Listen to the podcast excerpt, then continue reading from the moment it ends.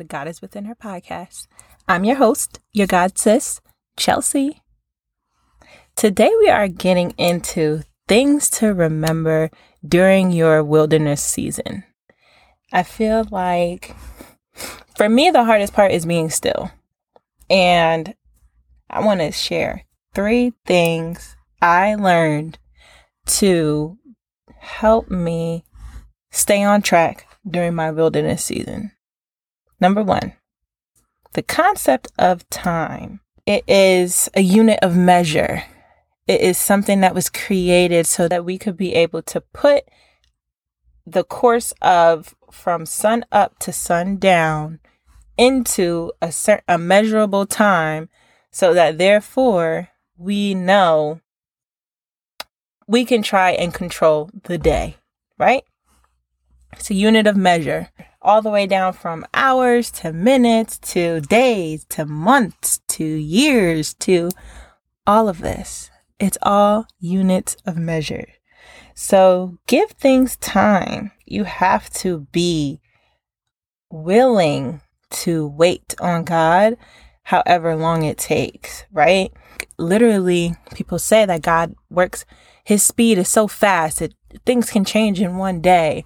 And really, you can see the fruit of your labor in one day. However, that work is happening on the back end. That is the wait, right? Um, one day things will change. Um, there's this song there's a song that like I'll I'll link it. It only takes one day for him to change it all. And I believe it with my heart. That's why I call on Jesus' name. I know it's the way. I'm gonna link it. It's it's a vibe.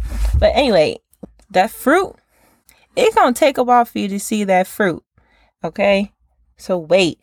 The concept of time is just a unit of measure, just to help us plan right? Don't get so caught up on on time. We always want to say, "Oh, we want this by this date or this by this age." And am I doing what I need to? Um, who am I? What's my purpose in life? And that's when we go down this whole little rabbit hole. Second Peter 3 8 says, But do not forget this one thing, dear friends. With the Lord, a day is like a thousand years, and a thousand years are like a day. It's really a concept of time. And what the apostle Peter really wants to say is don't lose heart because sometimes God is slow at fulfilling his promises, but he is not bound by time. Um, so like I said, this unit of time, this unit of me- measurement. So be prepared for the wait. This time of waiting is often referred to as your wilderness season. It's kind of an analogy on plants. We know plants go through a cycle. You plant your seeds, then you have harvest season where you reap the blessings, which is the harvest, the food, the plant, the flowers, the fruit, everything that has come out of the seeds, the soil, in your wilderness season, that is your time to plant your seeds. That's the time where it's this is the time where you really have to stand on God's promises because most of the time you're in a season of lack, right? You only have seeds, you don't have the plants, you don't have the harvest yet. So you're still in that waiting season. And that wait time, it's different for everyone. But while you're in that season, just remember God is not bound by time. He is, and there's a difference between time and timing. He is not bound by time. However, he is omnipotent. So he always has divine timing. Next is identify your distractions. Okay. So, you know what? Avoid distractions because, and the first step to avoiding distractions is to identify your distractions. People will have an agenda for your life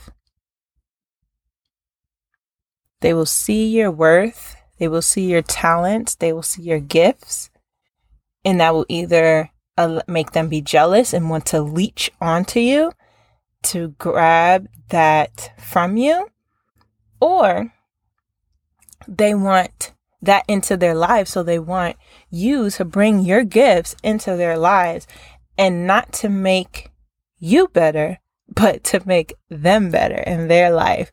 Like, look at the story of Daniel.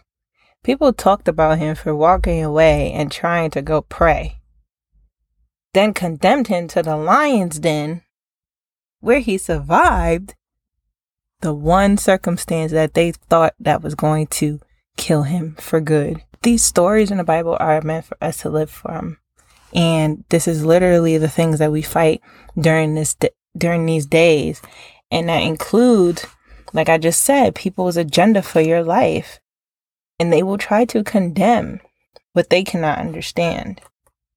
However, it takes for you to be able to identify it as a distraction and thereafter avoiding it. So, when you think about people's actions, I've went into this before and something something happens, right? And that something causes an emotion. That emotion prompts a reaction from you. A reaction or behavior, right? Now, usually, once that whole circumstance is done, we have a feeling after. It either feels really, really good or it feels mm, really, really bad. Or you're in the middle and you don't know and you need to think about the situation more to figure out and your feelings more to figure out how you feel. That feeling after, you really have to reflect because it's like, number one, did that behavior align to my purpose. I mentioned before that not all the time pleasure bears purpose. So sometimes that feeling you could feel like a ball of crap.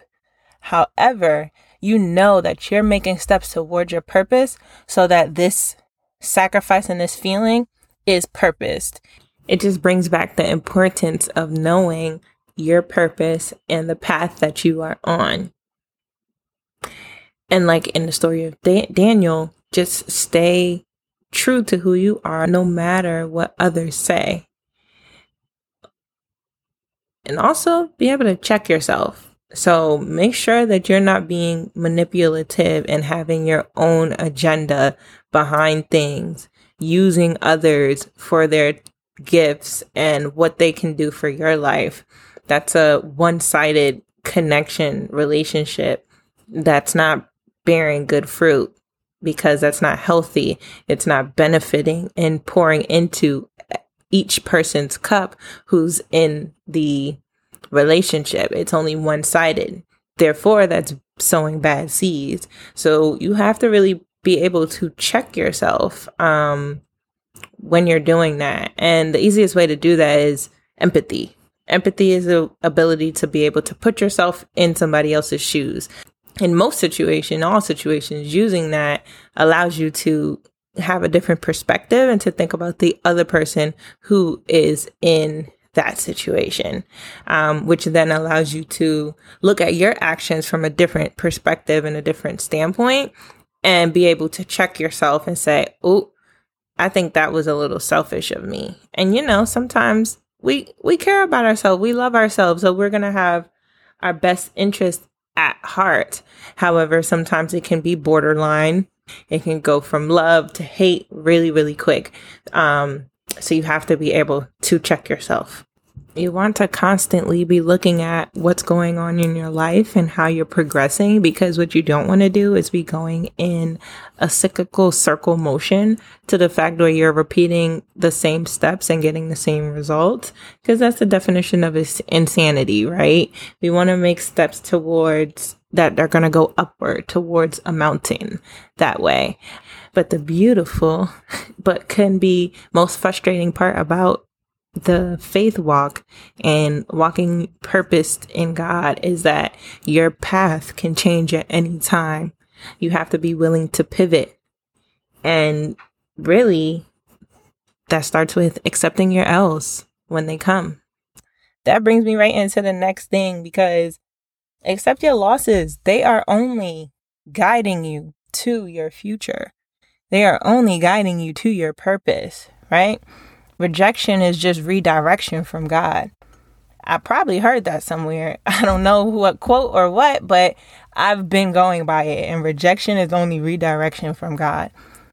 And remember what I said about God's wrath and God's discipline is only in his love and to bring you back to him.